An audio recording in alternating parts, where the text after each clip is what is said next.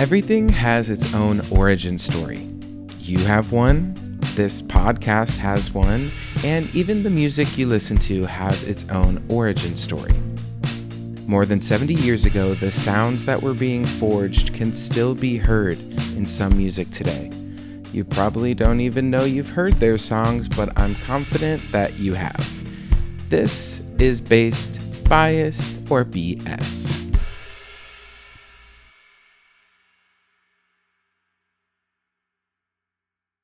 Hello, hello, hello, and welcome to the podcast where two best friends. Tell one true story. That's Zach, And that's Madi? and this is based, biased, or BS. What the heck? I, I've been wanting to do that for a What- while. Oh, this is episode, I meant to mention, this is episode 30. So why are you changing the intro 30 episodes in? wow. Oh, but I kind of liked it. Oh. That- oh, That's Zach.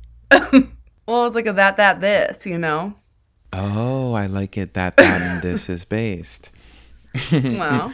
And this and those are our listeners. Hello. I just wanted to say hi to them. I feel like we never talked to them. Oh, They're in the room with us too sometimes. we know you're here.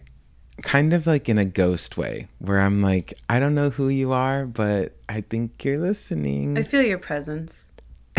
sometimes I can feel your presence with us in the room right now. And then I start like shaking and having a Don't, because I'm in a closet right now, and that is it's giving a little bit of that shaking exorcism. Sorry to scare you on on the pod. what have you been up to this week, other than getting possessed? I went to the Renaissance Fair. Oh, you did. You told me about this. Have you been before? This was your Never. first time. It was my first time. I won't say I That's so dressed fun. up because I didn't, but I did wear a dress that was like in the style ish of a Renaissance fair. Like it was like long Okay. or longer. And it was like a tighter top to it. So it was like corset-esque. Mm-hmm.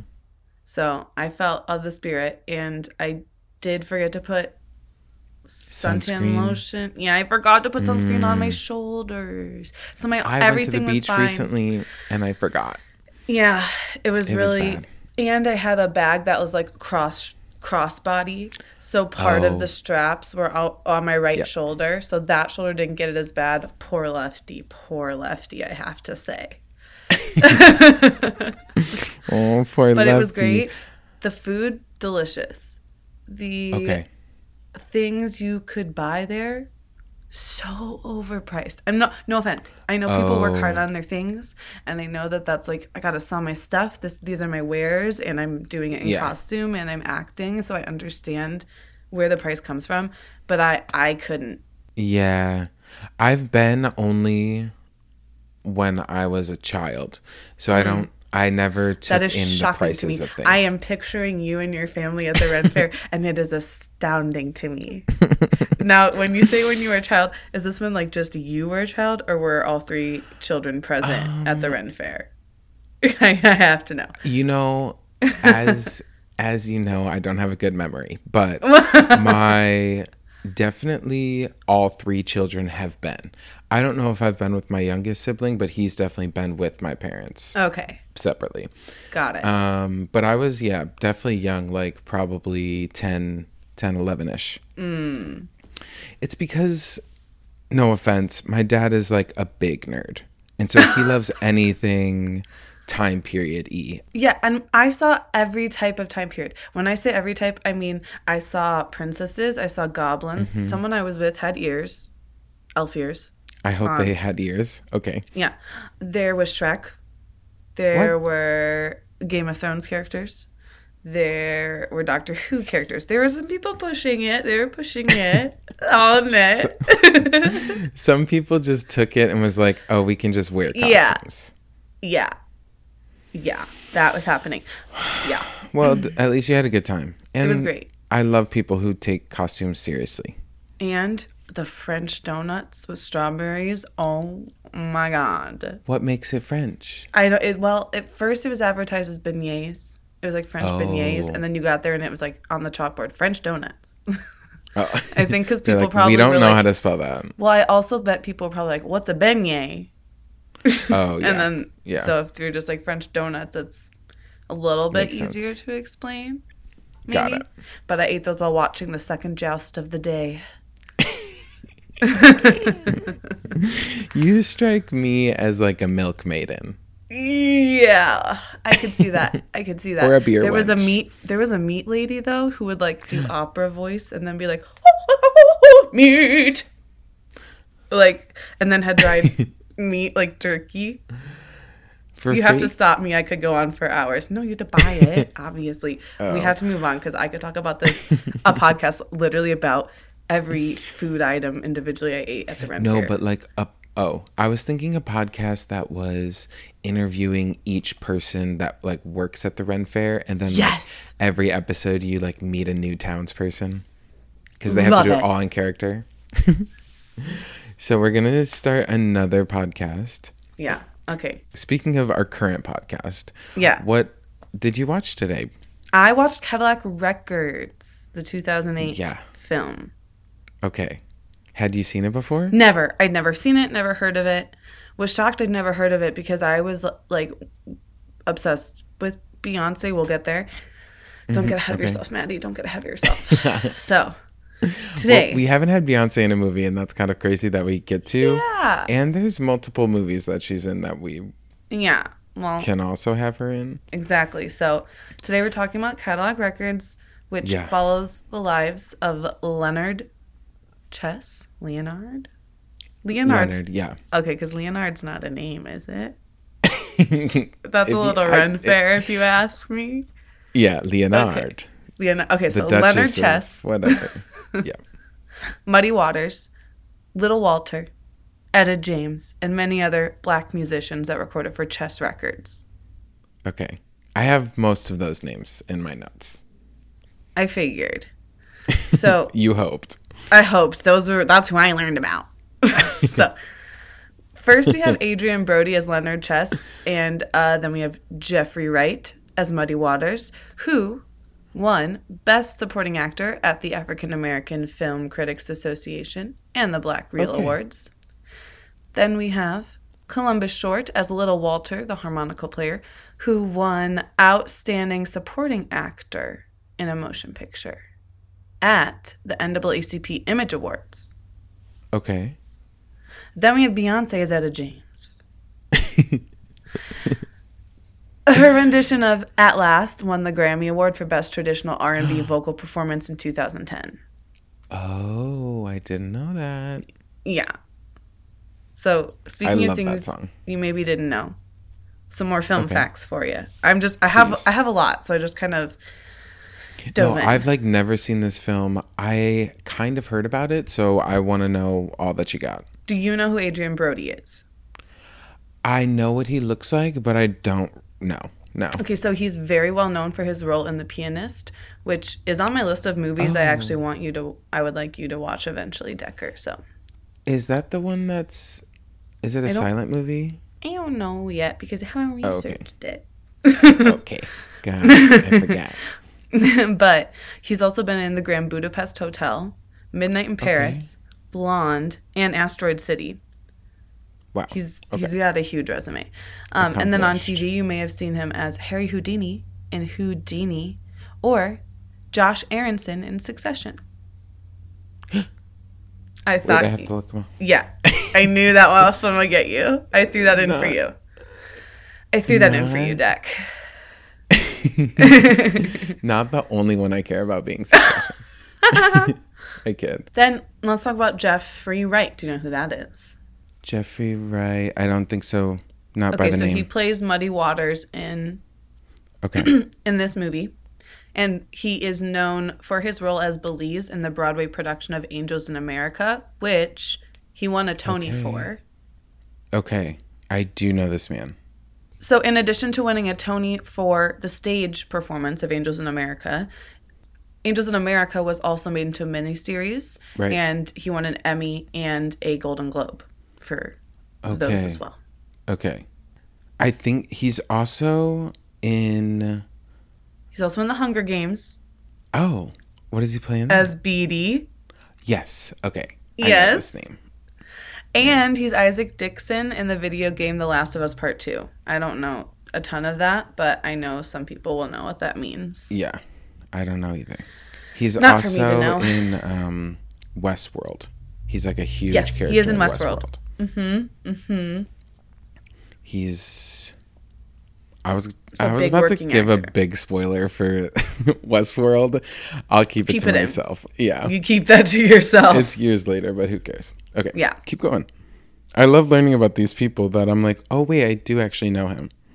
right? That's why I was Mm-hmm. like, wait, these people have like ridiculous Careers. resumes. Yeah. So Columbus Short is the person who plays Little Walter, the harmonica player. okay. And he choreographed for Britney Spears' Onyx Hotel tour. Stop. I know. Okay. And he appeared in the movie Stomp the Yard, as well as being a series regular on Sandal. No, I said I wrote Sandal, but it's Scandal. Oh. he was on Scandal. Oh. Three seasons of Scandal. He, yeah. Uh, yep. I know him too. And he was on two episodes of the Disney Channel original series That's So Raven as Trey, one of the boys of the boy band Boys in Motion. Oh. Boys, we had the boys. Yeah, the in boys motion. in motion. We give you our devotion. devotion boys. I Wow. Wow. Uh, yeah, You that one really- this is a film facts for the ages. I, I'm That was one you, of may- I'm not maybe done. my favorite film facts. Please don't stop. Okay, I don't know if it can top that fact, but so we have Beyonce. there you go. You topped it. We have Beyonce. You may have also seen her in Austin Powers, in Goldmember, Yep. The Pink Panther, Dream Okay. Girls, The Yep. Lion King, or on tour since she is Beyonce. She's Beyonce. she just, as we're recording this, she just had her first U.S. tour date. Yeah, she also has 32 Grammy Award wins Wow. and 88 nominations. 88. Yeah, yeah. That's horribly crazy. Wow. Most recently, she won Best Traditional R&B Performance with Plastic Off of the Sofa, Okay. and it's actually the same award she won for At Last. oh, wow. Mm-hmm. For this movie. Yep. Wow. Okay, I just have one more film fact left for you. Okay. So- make it good. Well, the building where Chess Records took place in still stands because it achieved Mm-hmm. Okay. landmark status from the city of Chicago in 1990. Wow. I think it's. Did you, do you recall the address? Is it I- Cottage Avenue? Is it what? Cottage Avenue. I can't remember. It had a couple locations in the city, Yeah. and one of them, the Cottage Avenue one, is kind of close to my house, but I don't know if that's the one that's still. Mm. I can't remember off the top of my head. I might have written it down in my notes. We'll find. Who knows? Okay, those were really good film facts. I'm kind of jealous. you. Well, not. I'm jealous of all the listeners that got to listen to it too. so, correct. We're talking about Cadillac Records, and right off the top, I have a question for you because in everything All I right. looked, I you turned into Sorry. a British orphan. Um, in everything that I read and researched, I never found the phrase Cadillac Records. Is that the name of the records label in the movie? No, it's named Chess Records. Correct. Correct for history. What But- was Cadillac in the movie? Every car they ever bought was a Cadillac. Like anytime they got a new car, it was always a Cadillac. So it was kind of like the records and the car cars were intertwined. Okay. Like kind of with Does that make sense? Getting richer kind of Yeah. idea. Yep. Mm-hmm. Okay. Got it. So it was more of a theme of the movie. Yes. Okay, because I was like Cadillac Records. So the whole time I thought they changed the name in the movie. It was just Cadillac Records. Okay, no, No. got it. Interesting. Definitely That was not. very confusing for me for a Uh-uh. long time. I was like, Cadillac Records. Okay, so uh, I'm glad that we got that out of the way. So today we're going to be talking about the true story of, get ready for this, the Chess Brothers and The Chess what? Records. The who? Yeah, exactly. Did you say brothers? So, I I don't know a brother. okay, you don't. You just know a Leonard. Yeah. you never met a Phil. Phil Collins? Get ready to be really sad for Phil because Oh. Phil was there the whole time. Spoiler alert. He was. Yeah. So, starting at the very beginning, our brothers, just get it into your head that Leonard is not one person. He is. Mm, that's Two. gonna be difficult for me, Decker. I have to be Just honest. duplicate Adrien Brody and picture there was two of them in every scene. Okay, well then what am I supposed to make? Because also the first thing I saw was the following is based on a true story. They love to use that word based loosely. Based. Yeah. and Well, we're the detectives that. here Yeah. with their eye. What's it called? Magnifying Yes. glass. So they were born Mm-hmm. in Poland. Right. Did they give you any baby time? No baby that? time. Only adult time. Oh, cut. but they that like out. set started by like showing scenes of him interacting with people and being and the people being like you're polish i'm blah blah blah basically Oh. i've been informed that he is polish at the start Got of the it. movie exposition. Some could say. Yeah. We thank you that's the word i forgot how to Dialogue say exposition or something. yeah Um, so they were born in Pol- Poland, sorry, in the early 1900s. I didn't really get a age difference. I know that Leonard was born in 1914, but Phil was older. Uh, their father left Poland for America, and he was now living in Chicago, working in the liquor business. Mm-hmm. And by this time, it's the mid 1920s. So the mid 1920s in Chicago and the liquor business. Um, that's actually a nice way to put it because it's more like strict prohibition times. No no no no Don't no, do it again. no, We no, learned our lesson i in Chic- was being a walrus if anyone asks okay For context, our Chicago episode kept getting taken down because we were singing too much in it.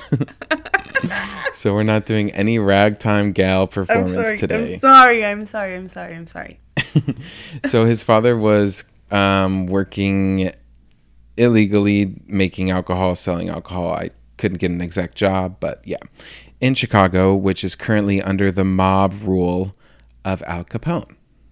So this really is Oh. at our starting point. We move like our time frame is going to be more in like the 50s and 60s, but where we're starting and where the brothers moved to Chicago is directly in the Chicago movie that we talked about a few episodes back timeline.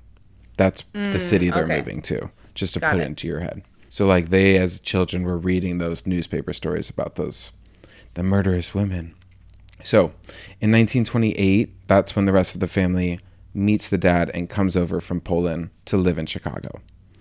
Mm-hmm. And it's at this time that the family actually Americanizes their name because their name was not Chess.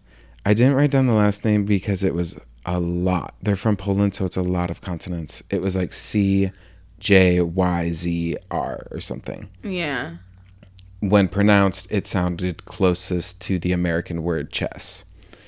Um, Leonard, for example, his name was originally spelled, I don't even want to try to pronounce it, L E J Z O R. Lizor, Lizor, Leonard. And Philip was Fizel, Fizel, F I S Z E L. So I couldn't really tell if this was a choice they wanted to make and change their names. I feel like I've never had to experience that, obviously, but I feel like that is a weird choice to be put in. If it even was a choice, maybe at like immigration, it was just changed for them. Right, that happened to a lot of people. Like I know some people in my family changed their. I think it used to be Macmillan, and it got changed to Moran somehow. Oh, is that like Irish? Yeah, or Scottish, some version. I, maybe I'm not saying that correctly, but I know in my family there's definitely people that were had to like change their last names Right. upon getting to America. And even if it is like a a choice that they're given, there's still that pressure of like, well, I want to fit in. I don't want to have the name that no one else has. so give me the name exactly. Chess. So whether it was their choice or not, that is what happened. There's not really a lot of information on their childhood, um, but by 1938, the brothers are working in a black nightclub scene on the south side of Chicago. Mm. Did we have this? Leonard working in a nightclub? 1941 is where we start. Okay. Okay, got it. Love a timeline. Eventually, so they were working in nightclubs, and then eventually it culminated in them creating their own called the Macomba Lounge. And this nightclub was owned by the brothers until 1950 when it burned down. So it was kind of their first venture into sort of the music club or the music scene and working together as like brother entrepreneurs. So nothing about a junkyard. No. Because in the Um, movie, he owned a junkyard. I might have saw something about that, but I didn't focus on it. I can't remember. I feel like I vaguely remember a sentence like that, but him owning a junkyard did not seem like something I should report to you. it was no, like okay, he owned no, trash. I get that.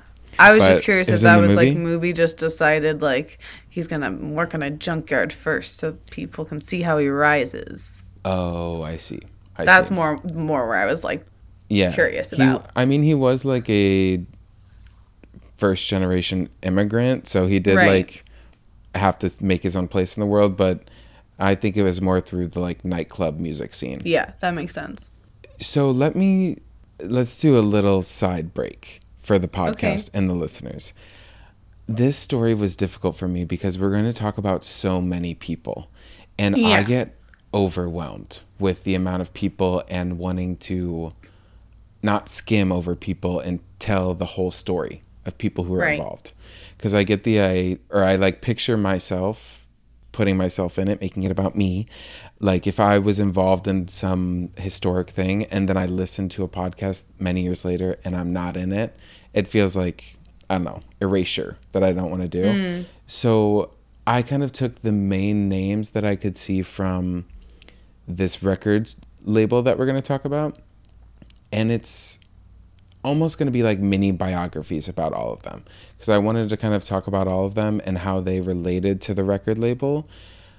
And that's kind of the story I have. Just a bunch of biographies on all of these people because I didn't really know what the plot of the movie is. It's like a Right. 20 year timeline and I'm like it's just records. And it's flashing between so many different people throughout the movie. So that makes sense why it's difficult for you to find a storyline to follow. Exactly. I was like, we have the brothers, who I guess in the movie is just one man, Yep. but that's the storyline to follow. And then there's all of these other, other like plot lines that could all be their own movies. Like each one Sure. of these artists should have their own movie about them. So we're kind of getting into the first of those now. Um, in 1947, Leonard Chess bought stake in Aristocrat Records the man you've met, not the other brother. Yes. And then three years later, he brought his brother Phil on in the operation, and they became the sole owners of the company. So he kind of took it, took over the company in stages. Um, when they did this, they renamed it Chess Records. The record company's first release of My Foolish Heart by Gene Ammons in June of 1950 uh, became the label's biggest hit of the year. And the ball truly just keeps on rolling. Because there's also, I don't know if they brought up this topic at all in the movie, but there's this era of black music becoming popular in society. Yeah, that was shown and like that also was labeled as race music. Okay. So it had a specific genre on Mm-hmm. the radio. Mm-hmm.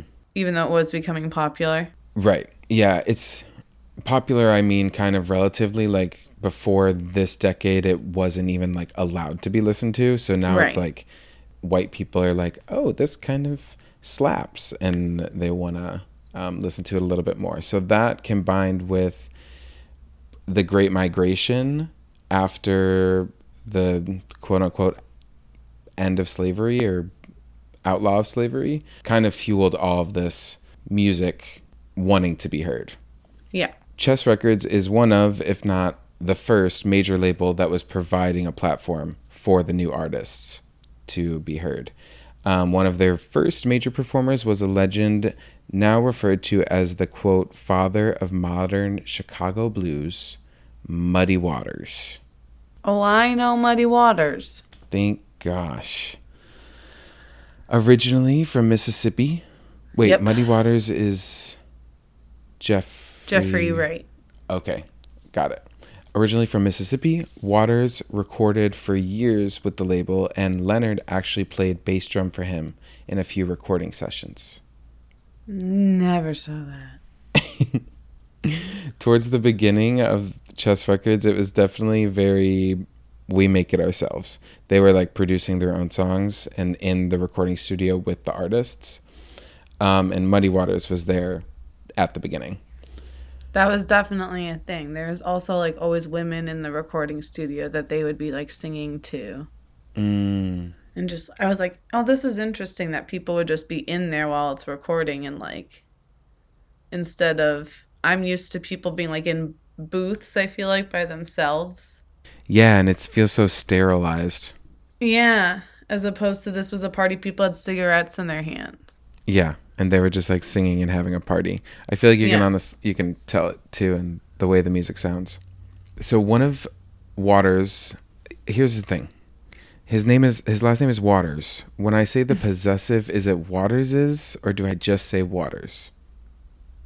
Well, One of think it's Waters' Waters' biggest. I can't say that the whole time. One You of just say muddy? Yeah, yeah. Thank you. One of Muddy's biggest hits, which was released under the Chess label, was Rolling Stone. Did you hear that song? Maybe. I yes, I do believe I heard that song.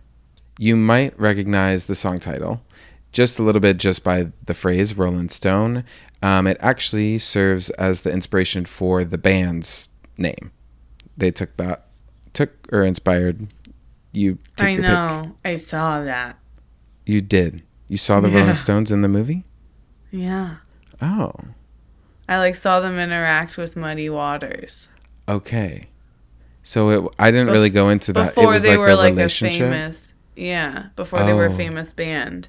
Okay. Muddy like gets them a recording at Chess. I don't know if that's real, but Oh, it's like Muddy like gets them in at Chess Records okay. in the movie Interesting. before they're known. Yes. You might also recognize the song by one of its famous motifs that's still used today. I'll sing it for you. It goes dun dun dun dun dun dun dun dun Oh. dun dun Yep, yep, yep, yep, yep, yep, yep, yep, yep, yep, yep, yep, yep, yep, yep, yep. Bad Right. to the bones. What comes to my brain at first? Exactly. That is one of the more, I guess now nowadays famous interpretations of the song, but that was originally written and performed by Muddy Waters. I'm so sorry. Mr. Waters. I'm so sorry. That's like a common theme. I was like, when I was learning about these people, I was like, let me just listen to a couple songs to, And you're like, I already know this song. I already know this song. yeah. And I was like, dun dun dun dun dun. I was like, oh gosh, I know this exactly. There's also an entire genre of music that is called Chicago blues. It's a whole mm. style that is kind of also the topic of today. It is these men and women that we're talking about are the people who created this genre of music. The city of Chicago, too, hosts a Chicago Blues Festival, which happens annually on the anniversary of Muddy Waters' death. Muddy's death. Yeah, there you go. See what I mean about little biographies? So it kind of messes up the timeline, but now we're back. That was kind of all about money, and now we're back. Chess, Chess Records also quickly brought on another Mississippi transfer, Willie Dixon. Oh yeah, he was narrating the whole thing. Really? Mm-hmm. Okay.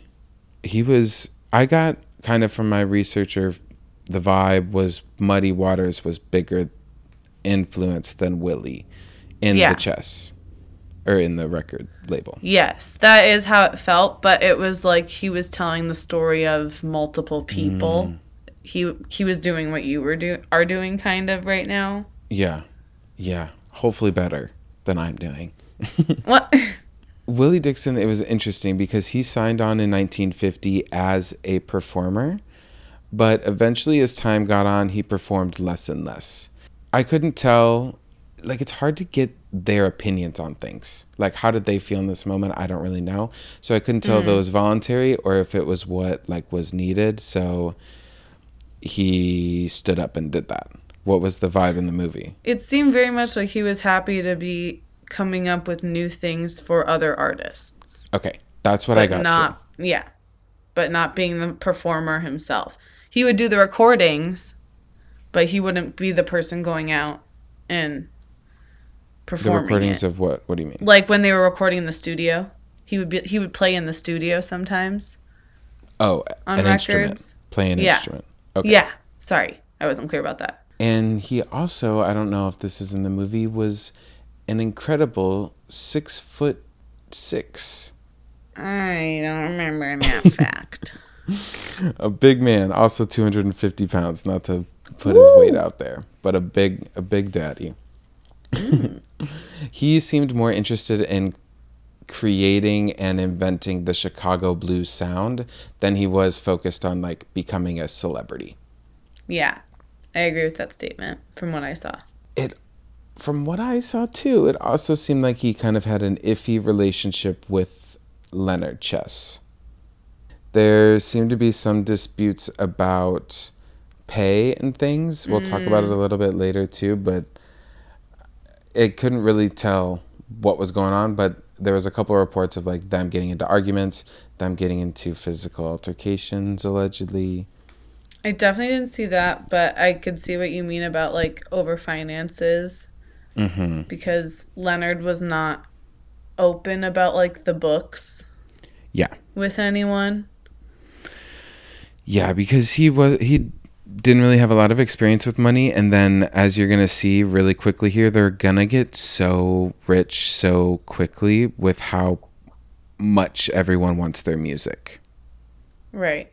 Well, that and he's like paying them in things that aren't actually money. I don't know if that's in your notes. Oh. No, I don't have in the anything movie, about that. like in the movie, he would pay people like he'd be like, "All right, ca- car's yours," and then someone would ask Oh. for money, and he'd be like, "Oh, the Cadillac's not free." That's not real payment, sir. That's a gift. No.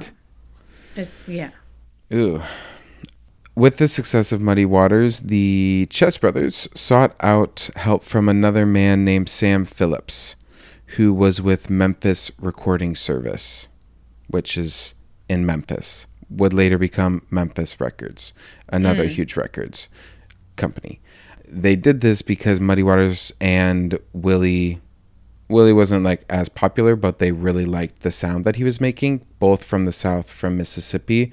So they're like, we need more people from the South. So they get someone to help them bring them more people, which is the Sam Phillips. Chess Records was also able to scoop up many new, mostly unheard talents.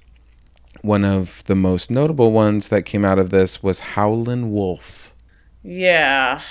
Was he a Howlin'? He was scary. He, I shouldn't say he was scary. He just was like, I'm not going to conform to whatever you think you can do, Leonard, to these other artists to kind of Okay. screw them over either financially or like Leonard asks one of the of Howlin' Wolf's men to adjust his guitar to be quieter because it's not about him.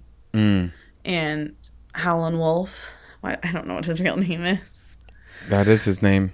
That's And Howlin' Wolf is like, you don't talk to my man, you talk to me. I'll tell him what he needs to do. I'm his band leader, not Mm. you. So he's pretty like, this is my band. I take care of my people. Yeah, be- because there's Yeah. also, especially with this man, Howlin' Wolf, he was already making music and semi successful in the South doing his thing. And so this isn't the scenario of like we're bringing you on as a nobody and we're going to make you this big star as a record label. They were bringing people on and it was more collaborative. And leonard that was kind of the tension. He had a lot of opinions but then the artists were like this is our music that you're selling to everyone. We if we're going to change mm, it Right. i'm going to be the one to change it. Exactly. He, oh, I guess I already talked about this. He made a name for himself already in the South, but when he came to chess, his style changed slightly, like we talked about, into a iconic electric Chicago blues style. That was a quote, obviously, um, that the city is now known for. So it's that bluesy, but also a little bit more up tempo, and a little bit more. We're adding like the rock and roll. This is where rock and Yeah, roll more and more rhythm, more Yes. This is like the formation of rock and roll. Under the Chess record label, Howlin' Wolf released hit after hit. Um, he's now credited with being one of the foundations of rhythm and blues, rock and roll, and psychedelic rock. Like more like druggy rock that is like Whoa, has foundations in his music interesting. right? A majority of his musical catalog are now regarded as blues rock standards. He was selected for a Grammy Hall of Fame award in 1999, and then in 2011, Rolling Stone magazine ranked Howlin' Wolf number 54 on its list of 100 greatest artists of all time Wow, in 2011. quite the honor. What'd you say? Quite the honor. I don't know why I said it like that. I could not understand. I thought you said that's iconic.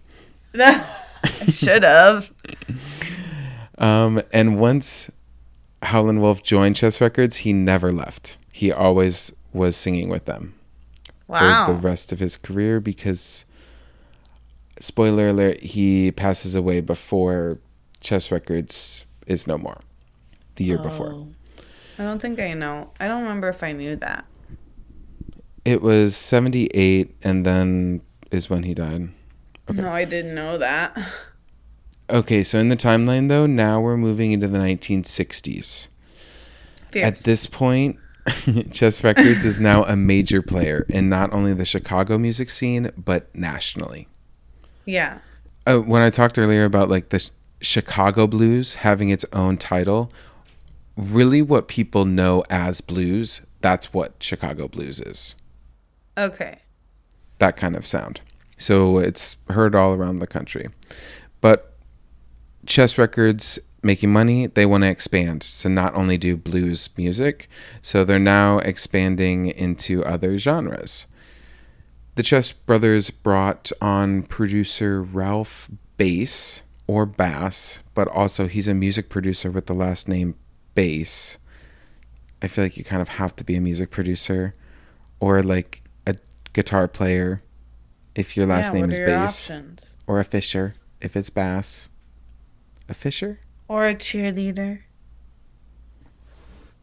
A cheerleader. Cheer- oh, bass. A But that's a different word. Oh yeah. That's I a different forgot. That's a different word, but it's okay. So they brought on this man, Ralph Bass, to assist in the recording and producing process once they began expanding, mainly into soul and R&B sounds.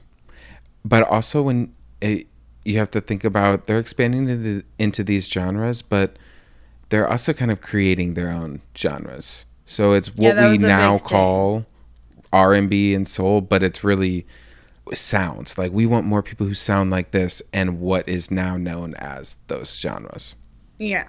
When you said it was a thing, who was the people who were the people creating Someone that I don't know if you're gonna talk about.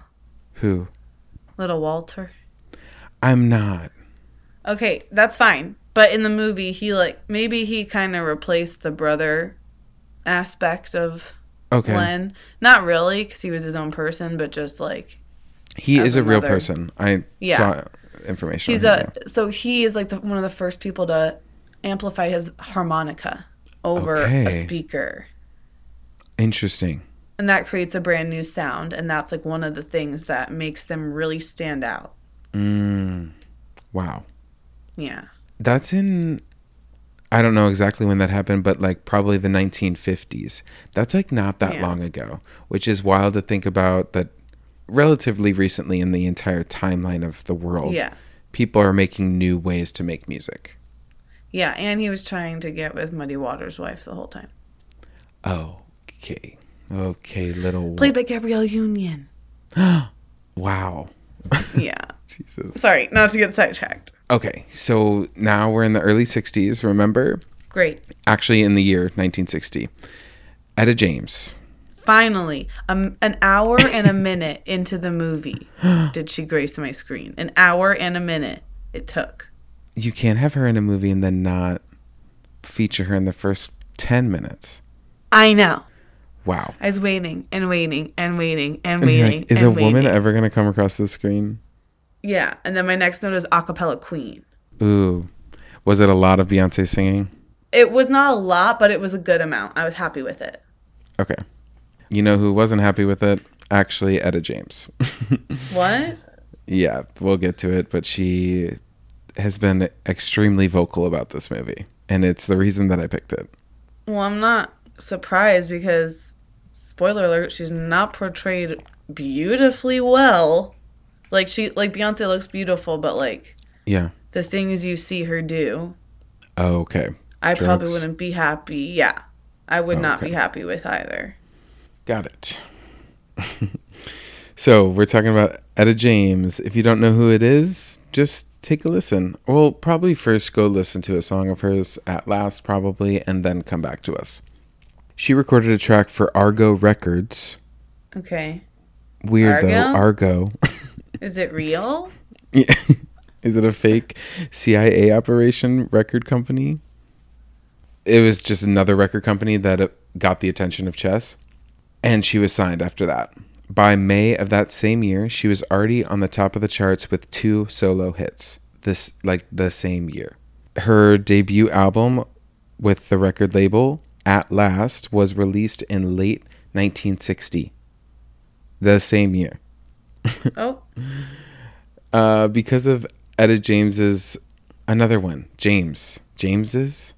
James. Because of Etta James's powerful vocals and soul, the album was a major success. In addition to that, the album, each song is entirely different. It is kind of the idea that Chess Records was trying to do. Her mm. album featured. It was like a doo wop song, then a blues like standard classic, then a I love the variation. soulful. It was like the whole genre of what we're trying to create was all in the album Yeah. and it skyrocketed. It made her eternally famous. It made Chess Records the staple that it is, really. Hmm. she moans. Why? I'm in agreement. oh, oh. I thought that was a that didn't happen to me in the movie Oh. moan. Well, I have a question for you. I have two Okay. words to say. Okay. Minnesota fat. You have to say more words than that because I have no idea what you're talking about. Etta James is the daughter of Minnesota fat. Oh. Tell me about it. I did not write No, down no, that fact. no. No, I have a question mark after. Oh. yeah, I didn't write down her father. Oh. Yeah. I mean, he claimed to not be her father, but oh, she Oh, thinks oh, oh, that that oh. is oh. her father. The way you brought that up threw me for a I know. Yes. Her father, there was yes. I just didn't We'll know if the it. name would do anything for you, because No. no, other than confuse me completely. No. we'll get to it. Sorry, everyone. During Etta James's early days with Chess Records, she was in a relationship with say it Leonard. wrong with a man named Harvey Fuqua. I hope I'm Well, saying that. I don't right. have that written down anywhere. How was I supposed to say it? I know. I just wanted you to act a fool because I knew, I just knew that they were going to make her have a relationship with this man. It's not true. it's not. It was I mean, huge. I wasn't- It was a I wasn't there, so who knows? But in Etta James's autobiography, she talks in great detail about the things that she went through and the things she admits that she did wrong and it seems like if she was admitting things she would have also talked about this if it was a huge relationship but that never happened Well, I have opinions on what this movie is already then, but I won't give them. um i feel like i saw something about her having an affair with like he was married right Yeah, he was married to Revetta. i don't know about the marriage but definitely not him and etta james that's not a thing Awkward. She was actually in a relationship with this man named Harvey, who was a member of the Moonglows. And Of the what? They, Moonglows. Um, they would also go on. This group would go on to help form Motown Records, which is another large Oh yeah. record. These two, Etta James and Harvey, would go on to sing songs such as "I Just Want to Make Love to You," and later. Why'd you say it like that? I don't know. I I saw the song title name and I was like, they used to have such wild song title names, and I just had to write it down. True.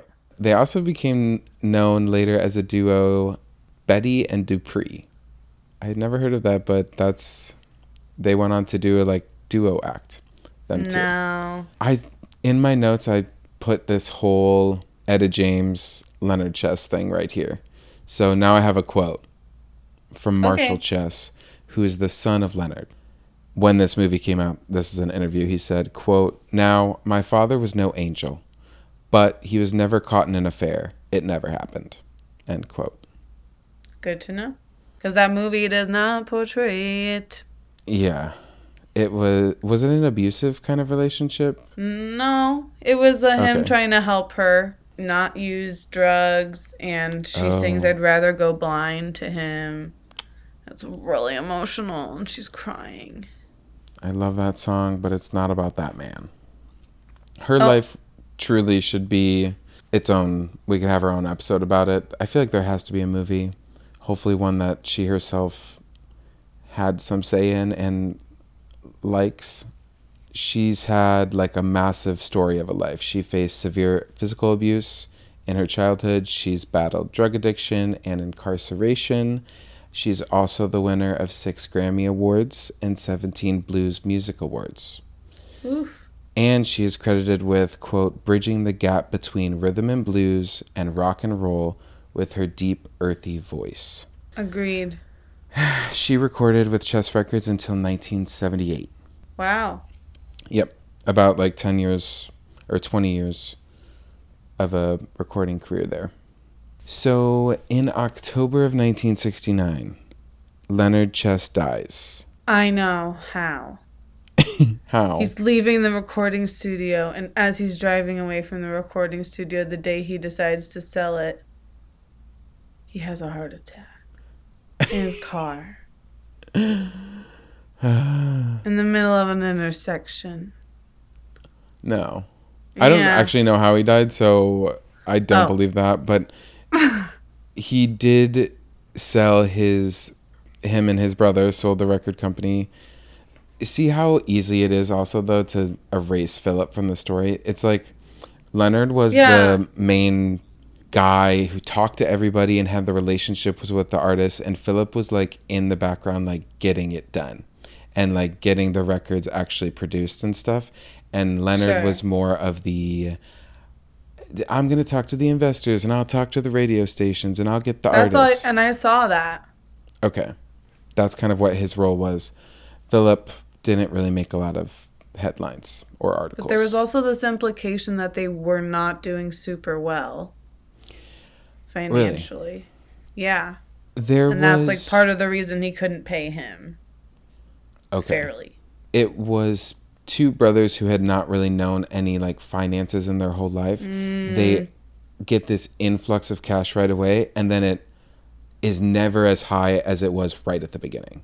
So Sure. immediately they're like, "Wow, this is what our new standard is, so we can buy all this stuff and everything."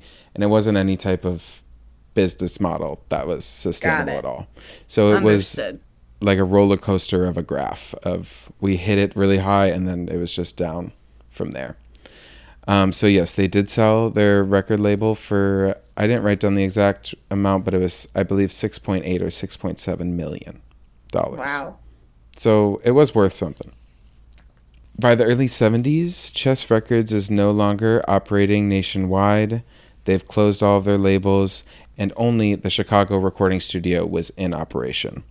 They had like other places around the country, and only Chicago now. I'm not sure if it's the same one that's still open. I'm not sure. A few years later, Chess Records is sued by Muddy Waters and Willie Dixon for non payment of royalties that are due to them. And in 1979, the record label is finally closed. It started in 1950, ended in 19 almost 80. 29 years of operation. Pretty good, longer than I've ever had a business. And Almost as old as you. Almost as old as me. Great. What a great reminder of my age. what was the ending of the movie? Did they have this the lawsuit with Muddy Waters and Willie? No, it didn't show that. It showed Len having given Etta James the deed to her house in case some like at, they showed at one point Etta like losing everything and then Len being like let me put your house in my name so the bank can't take it and then before he dies at some point he arranges so that she can have the deed to her house in case something ever happens to him.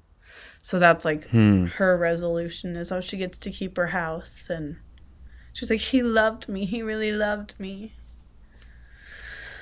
and then this is the more more ridiculous ending but like kind of cool is that it ends with rolling stones wanting muddy waters and willie dixon to tour with them and then they'll pay for Oh, everything wow. and go to the uk and they get there and roll out the red carpet for them and because the rolling stones are like we remember you got us in at the record company so Mm. Everyone here loves you because we've always talked about how much we're influenced by you and we're named after your song so everyone here loves you and it like was true so that was the ending for Wow. me it was really wrapped up with a bow perf that is a cute little moment, but like they didn't forever change the music industry, but at the end of this little timeline, like we're not doing great. Leonard Chess is dead. Etta James, after she stopped recording in 1978, she didn't record for another 10 years because she Well, was bettering herself. trigger warning saw her od Oh, Yeah. wow. Okay, I thought we were ending positively. Um, sorry um what else was positive um The music that was recorded and produced by Chess Records went on to forge the careers of many other artists, um, many white artists, if we can add that. Songs and samplings of Chess Records artists have been used by countless rock artists and other genres, but the main ones that I saw were the Beatles, the Rolling Stones, like we've talked about, Fleetwood Mac, the Beach Boys, Earth, Wind, and Fire, and the list just goes on. elvis Elvis. has done like covers of their songs yeah they showed a lot of a lot of that whitewashing of their music hmm throughout the movie and how it's like oh i have this number one song but now these that's my same that's my lick that's my that's this song that i do Yep. but with but their version Right. Because there was no like I might be wrong in this, but they had to buy the songs from the studio.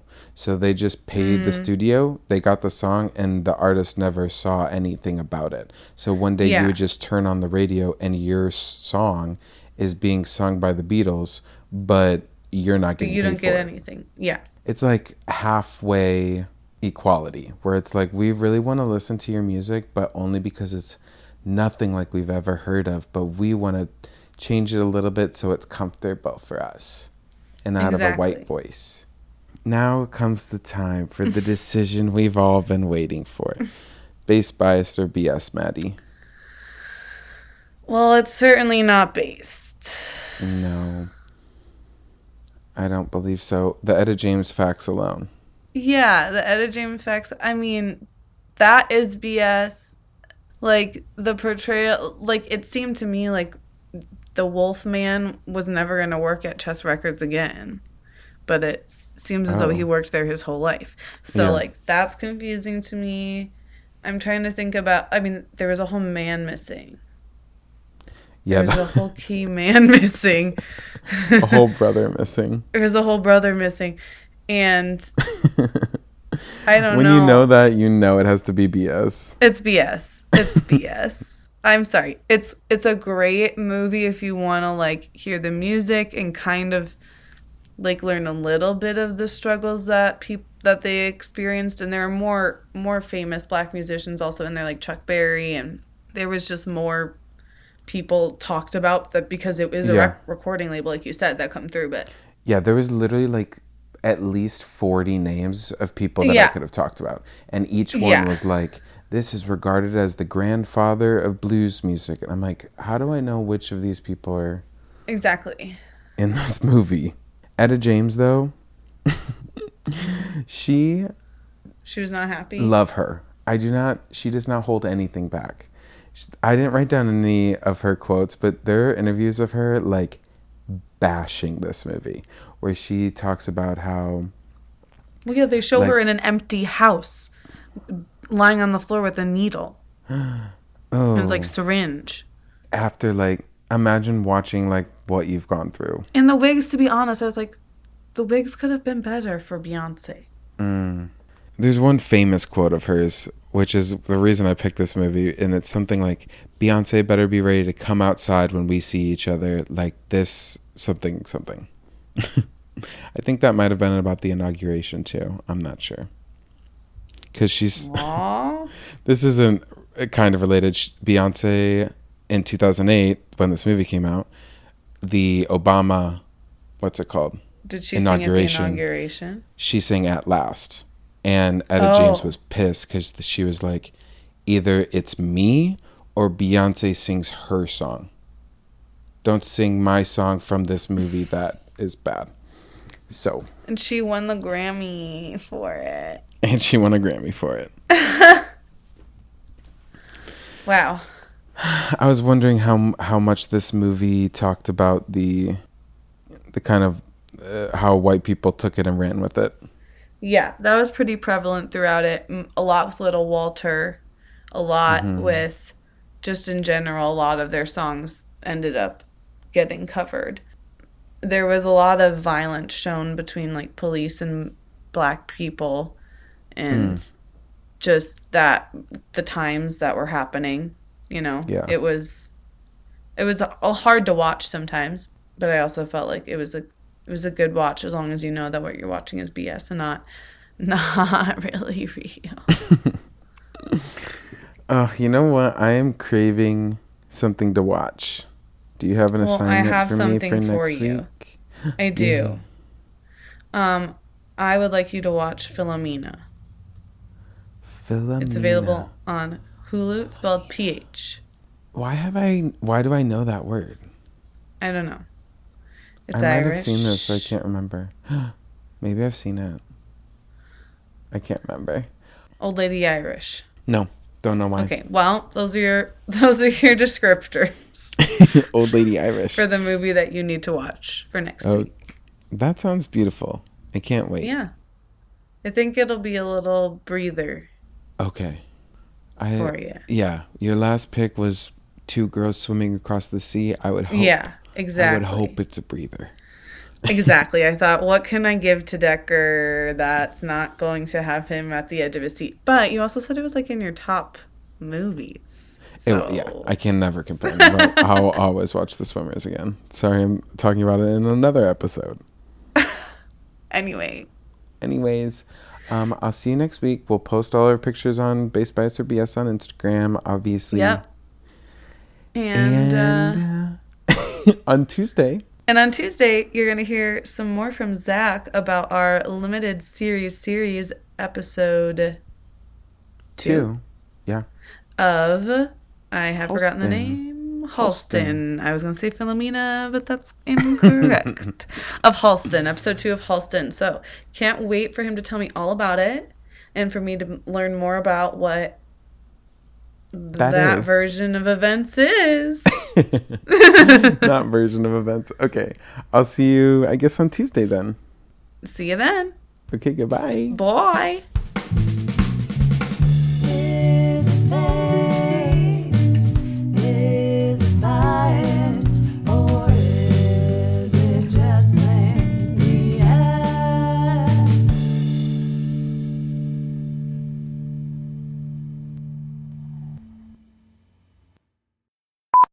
He was selected for a Grammy Hall of Fame award in 1999 and in 2011.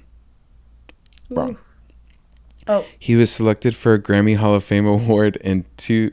Fucking, I'm gonna kill myself. oh, Dak.